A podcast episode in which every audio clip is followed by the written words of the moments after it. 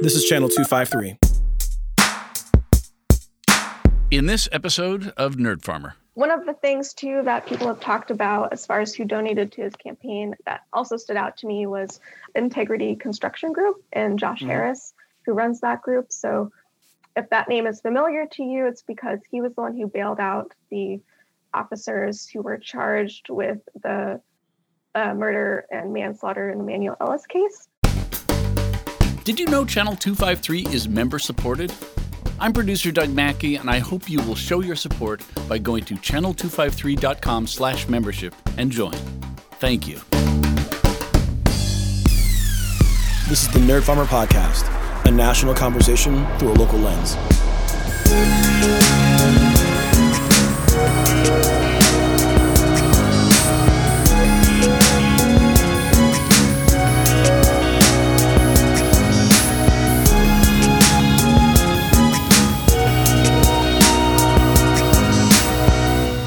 Welcome to the Nerd Farmer podcast brought to you by our friends at Pacific Lutheran University. My name is Nate and I'm your host and American teacher with a third episode this week. We are busy. Uh, if you have been paying attention, you can look in the archives. We had a great conversation with Jeff Hahn, who's a uh, grad student at the London School of Economics, talking about democratic erosion in Russia. And then we had a conversation with Evelyn Lopez, which is an audio voter's guide about the upcoming election. Speaking of the election, y'all, voter turnout and ballot return numbers that we're seeing right now are abysmal. And the genesis of this show and this network is the idea that local politics matters. So if you are listening to this, make sure you get your ballot in before Tuesday. And if you're listening to this and you voted, think about who you're going to contact in your friend group who you know does not vote all the time and make sure they vote. And if you want to share our voters guide with them, then do so. Here's the thing, fam. Bad things happen when good people don't vote. And I'll leave it at that. All right. So our conversation today is with Allison Needles, and she is a reporter for the Tacoma News Tribune and also an alum of Pacific Lutheran University. Go Lutes. um, Allison, welcome to the show. How are you today? I'm doing well. Thanks for having me. Awesome. Uh, I want to get into all your reporting that you've done on the mayoral race, but before I do so, uh, one thing I always like to do when I talk to reporters is to hear like how they got on their beat. So, what's your reporter story? Yes, my reporter story um, starts back to, well, I've always kind of had an interest in it. I wrote a few stories in high school for um, like the city paper that, um, you know, we were um, worked with a lot, this, the high school did. Um, but then I went to school, I went to, I'm a PLU alum, and there I got my degree in English, um, specifically in writing. Um, but my last year at PLU, um, I took a uh, journalism class, and the professor there um, basically was like, Hey, you've got a knack for this. You're not bad. So he's like, How would you feel about doing some freelance work? Um, and I was like, Sure, why not? And so I started writing with um, writing some stories for the Puyallup Herald, which is still a sister paper um, of ours, and some with the Gateway, Peninsula Gateway to um, and it just so happened there was a position that opened up um, right about when I graduated at the Herald. And so that's where I started reporting, learned a lot about Puyallup. It was very different from Tacoma in a lot of ways. Um, and then um, as that went on, um, I got the opportunity to start covering Tacoma, um, which interested me. Very different city in a lot of ways. And so that's where I am now, and I've been really enjoying it another reporter who I'm old enough that they could have been in my classroom. Great, great. um, yes, 2016, right? I know. You've been knocking it out of the park recently, and I feel like you're getting your chops now doing some investigative reporting, and that's why we're going to have this conversation with you today. Um, you have done some reporting in particular on the mayoral race, and I want to talk about your two stories. So the first one was kind of looking at both candidates, uh, looking at Steve Haverly, who is the challenger, and looking at Victoria Woodards, who was who's the incumbent and the current mayor. Um, I'm curious, what were you hoping to find when you started investigating the story? Yeah, so um, I guess a little bit of background on the race. Um, I'll do, and, and, I'm sure you guys have all heard of it, but um, you know, uh, the the two candidates running um, the last time that Tacoma elected a mayor was in 2017, and um, that was Victoria Woodard. So she's running again for her second term, and um, you know, she has always been in the public eye for a long time. You know, she's she's a product of Tacoma. And before she was mayor, she was on city council as a city council member. Um, and so a lot of people know her and they kind of like, you know, I it, this was before kind of this was my beat, but a lot of that stuff came up and her background and all of that. Um, and for a while, it seemed like um, she had always had an intention of running for uh, a second term, but it seemed like for a while there we wouldn't have an opponent. And then when there was the, um, you know, people started filing um, back in, in May, I believe it was, um, I saw that Steve Haverly um, had filed. And, you know, immediately as a reporter, you know, I'm, I'm curious and I didn't know, I didn't recognize his name. I didn't know who he was. I couldn't find um, like a campaign website or anything like that. So um, I'm honest, I'm, you know, curious um, right away. Um, and, but I reached out and was like, hey, do you want to talk about this while you're running? And he was like, yeah, let's, let's do it. And so um, I got to learn a little bit more about him and what he's, he, you know, why he wanted to run and all of that. But, you know, um, what also we typically do, and especially if it's a new candidate that we don't know about or we haven't run like background on before, um, we run their names through, um, you know, this Washington State court system um, kind of website that we have that basically shows um, all of the, you know, cases that have come up in, you know, whether that's municipal courts, district courts, superior courts, um, just to see, you know, what they've been up to in the past or you know if there's anything that we should know about. Um, so i also did that and that's where part of this story comes from. But my intent with that story the one of looking at the two mayors is you know here's who they are um, here's some things you might know about them and their backgrounds and that's where the court you know um, cases came up. And then here are some major issues in tacoma and the things that you need to know um, how both of these candidates feel about these issues. So that's kind of where that story's background came from and what I was hoping to show to readers. Okay. And by the way, I, I want to make this disclaimer for the audience. Uh, she is a reporter and she will stick to the facts and she will maintain her neutrality and objectivity. I am a commentator. I am not a reporter, and I will engage in all the shade I want. And so my goal when I have a reporter on is to never like get them in trouble with their employers. And so she will stick to facts, but I have some thoughts. So you mentioned at the beginning that Haverly's kind of a, a newcomer in the political scene. Who is Steve Haverly? What'd you find out about him? Yeah, so Steve Haverly, he is a um, he is a he's also a product of Tacoma Lake Woodard's. Um, so he spent his early years um, here, uh, mostly on the base, Fort Lewis, because his dad was a Green Beret um, for the um, Army Special Forces. So, and then after that, he, um, well, he's also a Stadium High School graduate. So he, um, he's also a product of Tacoma Public Schools. And he lives in Tacoma now. He has worked in the construction management business for the past 27 years, is commuting to Seattle and back. Um, and uh, and the, he also uh, had, ran a um, he started a business. It was a um, video production company that never really got off the ground, but that was another thing he was really interested in. Um, and uh, then I don't know if you want me to go into uh, what the article and like more about. Yeah, well, so okay. well, but I, I think it's worth laying out that like so yeah. Haverly is a North End resident, Stadium graduate, small business owner, very yeah. like pretty standard issue boilerplate, like entry level political stuff. All right. Right. So one of the things that I know that reporters do and is is they do like research on people. And so like you ran his name through some sort of like court database. Uh, what did you find?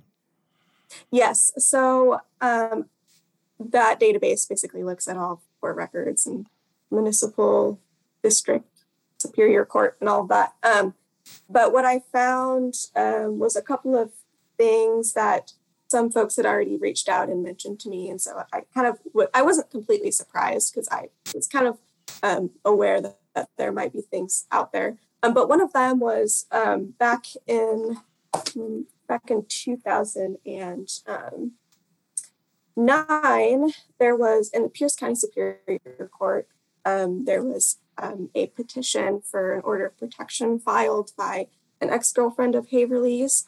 Um, and in that petition, um, she said that um, Haverly was, or she had come over to his house to pick up some photos of her daughter. Um, and while she was there, he wasn't giving them back. And so she reached for them and he slapped her across the cheek, basically. And she said that she um, went and filed um, a report with the Tacoma Police Department. And, you know, my editor wanted me to find that, track that, and see if that was an actual report that was filed. And we were able to track and track that report down that she'd made the, to, to the Tacoma Police Department. Um, but with that um, petition order, it was granted, I think, for about two weeks until there was a hearing, but he didn't, um, or she didn't appear for that. So it was very short um, order for um, a protection order against him. Um, and then, so, you know, with these things, I also ask, you know, I talk to the candidate about them and see, you know, what is your response to this? And people have you know, sent this in a news tip about me and want to know what your response is. And, you know, he he just told me basically that that was the first time that he had um, heard of the details of that report. And, you know, no officers had showed up to his house about that or anything.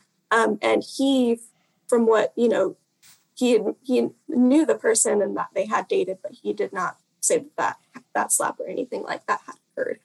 Um, so that was his response to that. Um, and then the other thing that I saw that was filed um, in Pierce County Superior Court was related to a loan agreement over a boat that he had owned, and there were payments being made on that boat. Uh, this was back in 2010. Um, and so basically, the court had it repossessed, and it was actually former Chief Paul Pastor who was supposed to go out and find that boat to repossess it. And he said, at least in the court documents, that he had never found the boat. He couldn't locate it or, or Haverly um, to find it. So um, it, it, said it was left unsatisfied. And so I asked Haverly about that. And he said he, you know, yeah, he was having some financial troubles back then. Um, from his understanding, that had been taken care of and the boat had been returned um, from where he had, he had bought it. So um, that was his response to that. And um, the last the, the last thing that I found um, was about uh, um, oh a DUI um, back in 2014, and this was investigated by the Washington State Patrol. They had gotten a call about a driver who was driving erratically on southbound I-5, and um, uh, the description of the car matched um, Haverly's, and so that's why he was pulled over. And uh, the officer did some field sobriety tests with him that he failed, and um, then did a breathalyzer test, and he was over. So I, I want to tread lightly here. Uh, issues of domestic violence are very complicated. I don't know the context. No woman deserves to be hit. Like, but I wasn't there. I don't know. And so, like, I don't. I'm not going to go in on that. Like, that's not a place. It's not appropriate. I'm not going to do that here. A DUI situation is also messy. Like I'm not gonna go there. Like there's not that's that is well, I'll say this. My, my, my views on drunk driving have shifted greatly since my mother was injured this summer in an accident with an intoxicated driver. Uh, but like, I'm, I'm not gonna, that's not my place. This boat thing, I have questions about. And so something that has happened is is that your reporting has spawned some citizen journalism as well about like what happened with the boat and so i, I, I want to just go here because you're you're the reporter objectivity. Let me kind of talk through what i've seen happen and you can respond to it. Haverly was having a boat repossessed yes? Yeah. Haverly says the boat was sold or was returned. Which which is the story again? He told me it was returned back to where it was returned. it. But the person who the boat was supposed to be returned to has no boat from Haverly returned. Still, it's still correct. I don't know. Actually, I don't know where he got it from. Okay, okay. But Haverly has a boat now that people have photographed and like have done some citizen journalism with like Google Street View. And so like I guess the unresolved question that I'm going to ask to you and you probably don't have an answer but that's fine is is is the boat that is being photographed and shared in images on Haverly's property the boat in question? That is a good question. I have been seeing this over social media, and all I can say, and I think those were aerial shots. I don't know if that thing is still around or if anyone's mm. been able to actually locate it like in person.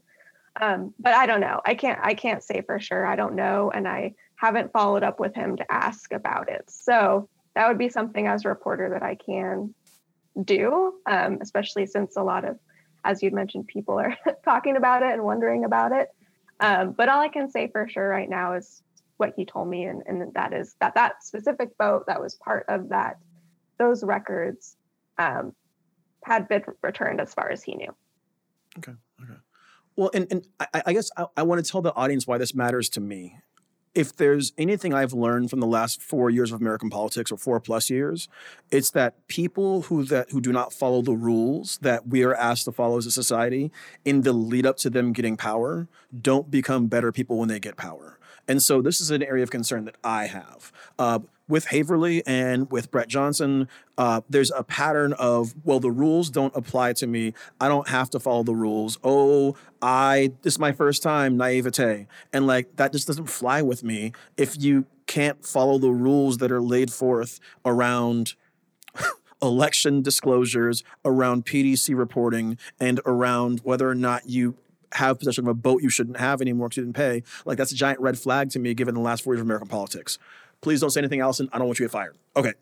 Uh, what did you find in your investigation and reporting about Haverly's opponent, Victoria Woodards?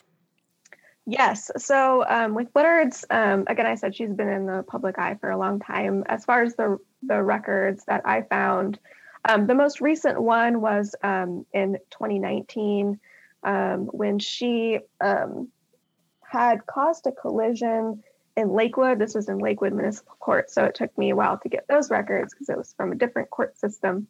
Um, but she had failure to yield to the traffic right away, and she had to pay a traffic infraction of like $187. And she, um, uh, the insurance paid for any other damage, is what she had told me when I called and asked her to respond to this.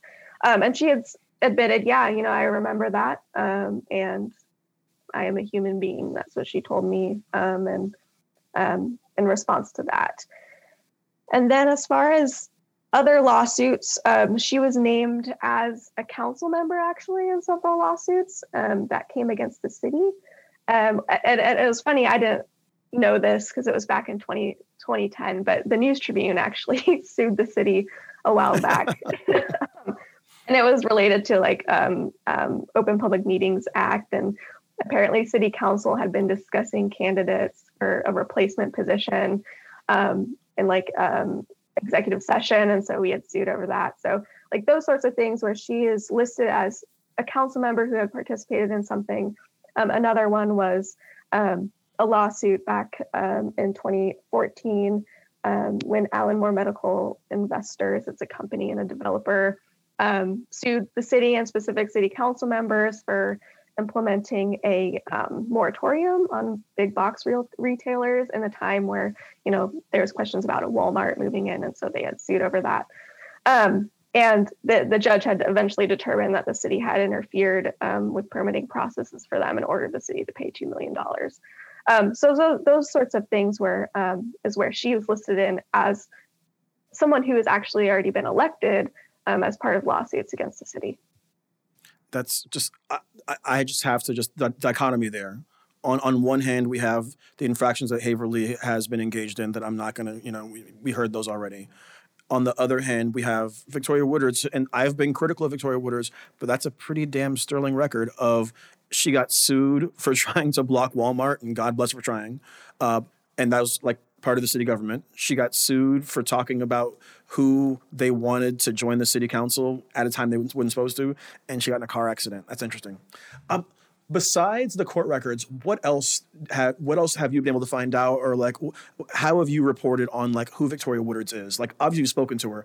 How's she come across to you? Yeah, so um, she is, you know, working on well I mean, there are a lot of major issues facing the city right now um, yeah. that she has been, um, you know, she, as the mayor of Tacoma in the thick of for like since she was elected. Um, and so she, um, you know, is, you know, grappling a lot with, um, you know, homelessness, housing, a lot of the policies that the city is putting forward right now and like the height of a lot of these major issues, you know, climate change and what's going on at the port.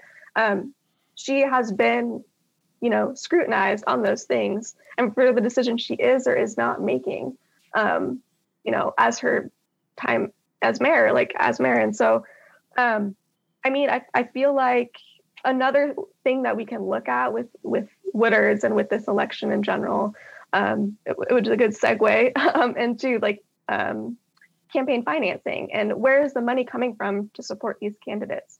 Um, and so, like what I looked at for Woodards a lot is who's contributing to her campaign um, and who has been, you know, because uh, she has been running. Um, uh, her intent to run has gone back into, since like 2018 when she first got her um, one of her uh, um, contributions um, all the way back since then for her second run. And so one of the things I noticed with her is that she's getting a lot of um, contributions from big names, whether that's you know elected officials, people already in positions of power. Um, if it's like big companies or unions, um, she's getting donations from a lot of people. Um, and so I think, you know, if she is elected again, then, you know, people say to me, like, what is what are people who are donating to campaigns getting out of that donation for if she were to be elected as mayor? And those are good questions um, that I can't necessarily always answer, but I can say, like, if she is elected to a second term, those are something that we should keep in mind who contributed to her campaigns and looking at the decisions she would be making as mayor again when it comes to, you know, the tide flats interim regulations, you know, what companies are allowed to expand or not expand at the port, um, you know, what what decisions she's making in housing and development. Um, uh, uh, Home in Tacoma is a perfect example. Um, she has said as mayor, you know, she doesn't think Home in Tacoma is perfect as it is right now, but that she would like to see some changes to that. But she supports the intent of it, and you know, you know, expanding and changing, um, you know, uh, zoning in Tacoma to allow for more housing. So it's just keeping things like that in mind um, um, as far as who's contributing to her campaign and, you know, how. All right. So let's take a break here. And when we come back, I'm going to ask you for a little bit more about that donor list, and then we'll talk about who's contributing to the Haverly campaign. We'll be back. This is Nate Bowling, host of the Channel 253 show Nerd Farmer, and this episode is sponsored by Pacific Lutheran University. If we've learned anything from the last two years, it's that the future is unpredictable, which is why education, and higher education in particular, should equip students with the ability to be flexible and innovate. Students should leave college with the determination needed to understand a problem and explore solutions and they need a spark of creativity so they can find new ways to turn their smart ideas into reality. But these traits and skills can only be set into motion by one thing transformative care. Pacific Lutheran University is a small private college where caring means more than kindness and consideration. It means bold commitment to expanding well being, opportunities, and justice. And just let me add an amen to that. Caring helps us all to question paradigms and draw new connections in pursuit of truth constantly challenging ourselves and the world we love to be better for our neighbors, those down the street, and thousands of miles away. PLU is more than a campus full of individuals pursuing their dreams. It's a community of seekers, trailblazers, creators, and reformers who know we can accomplish more together than apart. To apply, schedule a campus visit, or learn more about PLU's undergrad and graduate programs, please visit plu.edu. And we are back. I want to say that I sincerely appreciate you taking the time to listen to this conversation. Local politics, local elections matter to me deeply. I may not be in Tacoma, but Tacoma matters to me a lot right now. Uh, if you are enjoying the conversation you're hearing, there's a couple of ways you can help us out at Channel 253. Way number one is is join Channel 253 as a member. Membership costs $4 a month or $40 a year. I pay for it myself. I'm a member because I believe in the project. Uh, if you become a member, you get access to our member only Slack where there's conversations about all sorts of stuff right now. Uh, there's a conversation in the soccer channel about the rain uh, heading into the playoffs, and a conversation in that same channel about the Sounders kind of floundering right now. And uh, the other thing that you get is access to our member only podcast, Off the Record, which is where Doug talks to show hosts about conversations that didn't quite fit in the show, but that are interesting conversations. The other way you can help the show is is if you don't have four dollars a month, or if you're already a member, uh, write a review. Uh, it's cliche. Every podcast host says it, but like if you write reviews, it drives the algorithm to help people find the show, and that's what we want. I want as many people as possible in the city of Tacoma and elsewhere listen to these conversations. And so that's two ways you can help the show. Channel253.com slash membership, $4 a month or $40 a year. Or if you're listening to this on Apple Podcasts or whatever you use to listen and allows you to write a review, write a review. All right, Allison, let's get back to it. Um, you were talking before about how Victoria Woodards, the incumbent, is getting a lot of money from big names in local politics and from unions and like business sectors. Do you have any examples? I do, yes. So um, I had mentioned, you know, specifically developers. So uh, some of the people that have contributed to her campaign, Point Ruston developer Loren Cohen, he's a big name at Tacoma, $2,000. Horizon Partners Northwest CEO Michael Bartlett, $2,000. Um, a developer, 253 Homes LLC, $1,000. A developer. She also got $1,000 from the Washington Association of Realtors PAC. Um, so a lot of like things to do with housing there.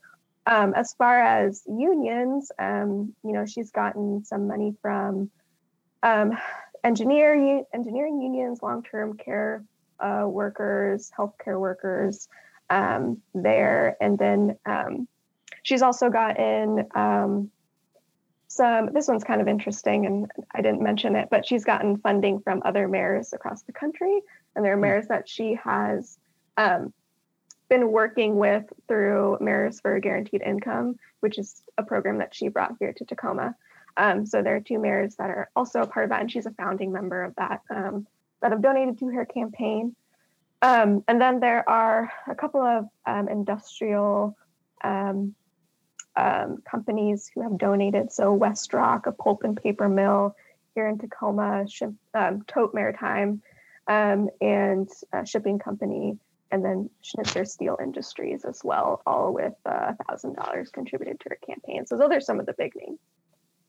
A lot of interesting things there. Uh, I think for a lot of progressive folks, the idea of of developers donating money to the mayor may like set off alarms. But if one of the things that I've talked about and believe is that our housing crisis in Tacoma is driven by a lack of supply, and so that is not necessarily the worst thing in the world to me. There's definitely worse places to get the money you need for a race.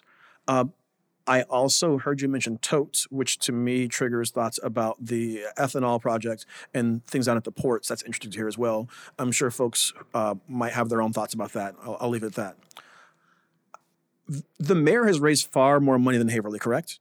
Yes, yes, a lot more. Isn't the total? Sp- what's the total spend on this race so far? Total. Or total raise, uh, I guess.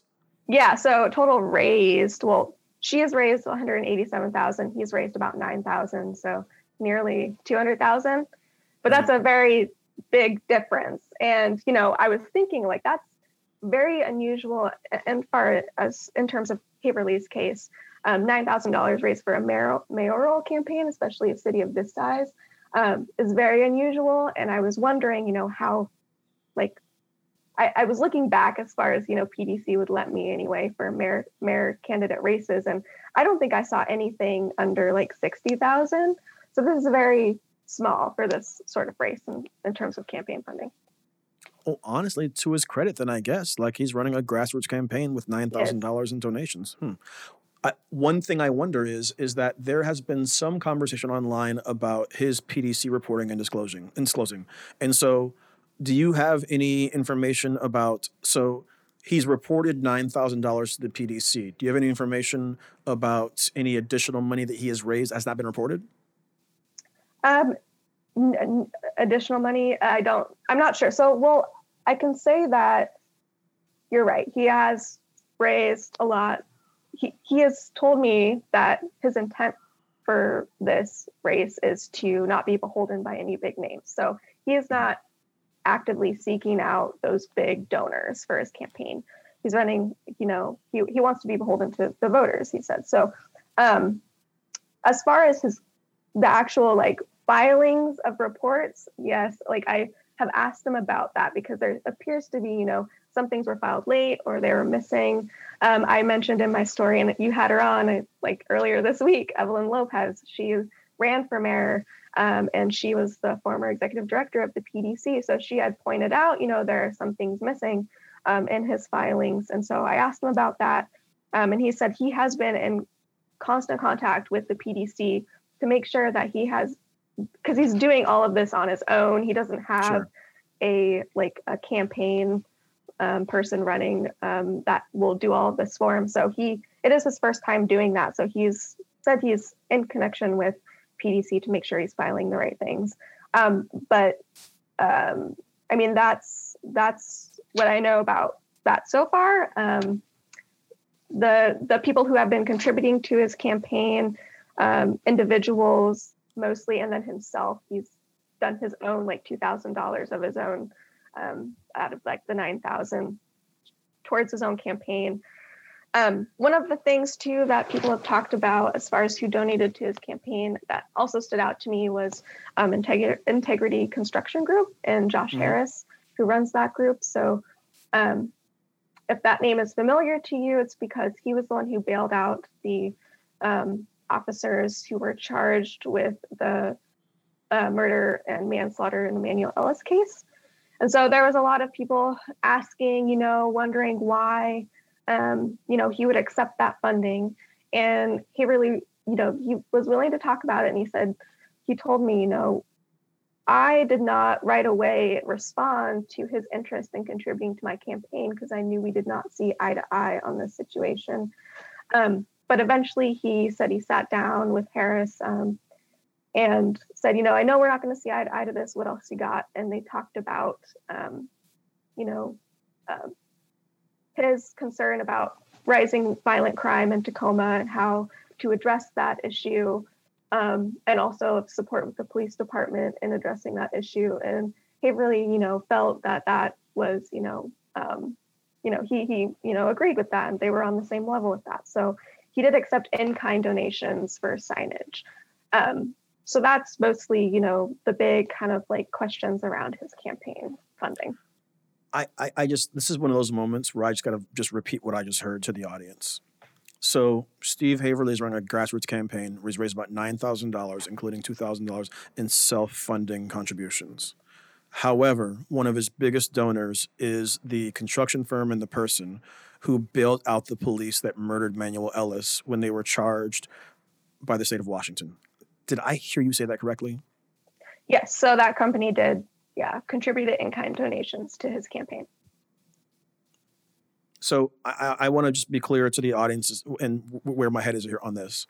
I, I give Steve Haverly credit for running a grassroots campaign, and I give him credit for not wanting to be beholden to people. However, the one group who he's chosen to be beholden to is the construction firm that bailed out the police who were rightfully charged with murdering Manuel Ellis. Going to leave that there. So, is there anything else that's in? Because I'm always curious when I talk to reporters about like what got left on the cutting room floor when by the time the editors got through with it. Is there anything that was left out of your stories that you want to talk about? I don't I don't think so. I mean, there's always so much that you can talk about and as a reporter it's like, well, what do you put in the story and what do you not put in the story? Mm-hmm. Um, and I got a lot like I I thought a lot about that in reporting, you know.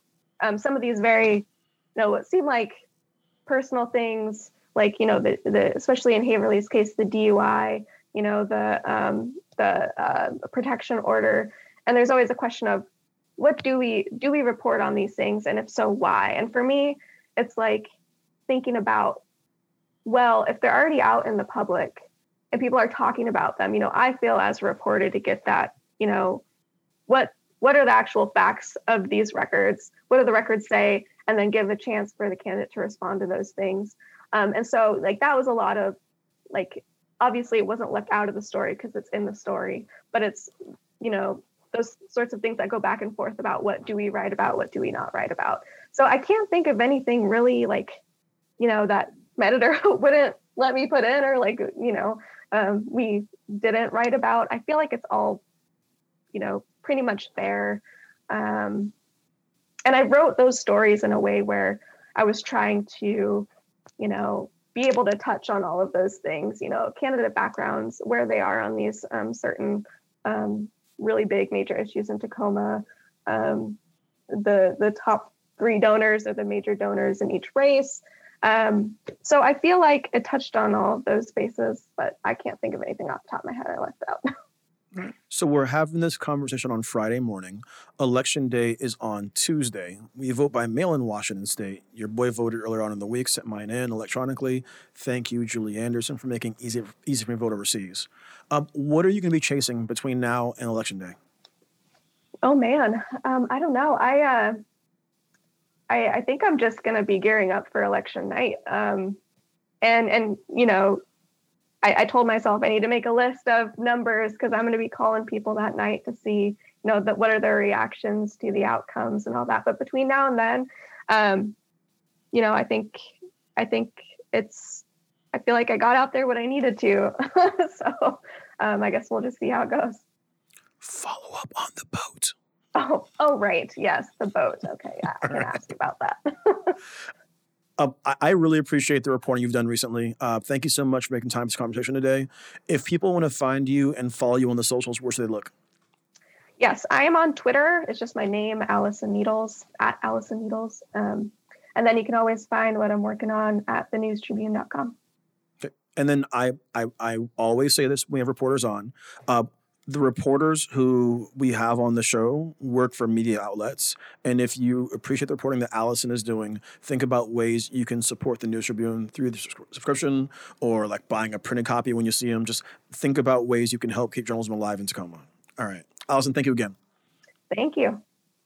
Well, coming up for y'all, wash your hands, wear a mask in indoor spaces, be vaccinated, get a booster. Like, don't be a bum. Take the third jab if you need it convict the police that killed Manuel Ellis, and go Sounders. Channel 253 is a member supported podcast network. I'm producer Doug Mackey, and I'm asking you to become a member and show your support.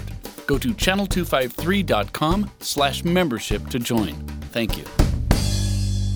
Oh, you, I can hear you typing. Wow, it's fast. Okay. Nerd Farmer is part of the Channel 253 podcast network.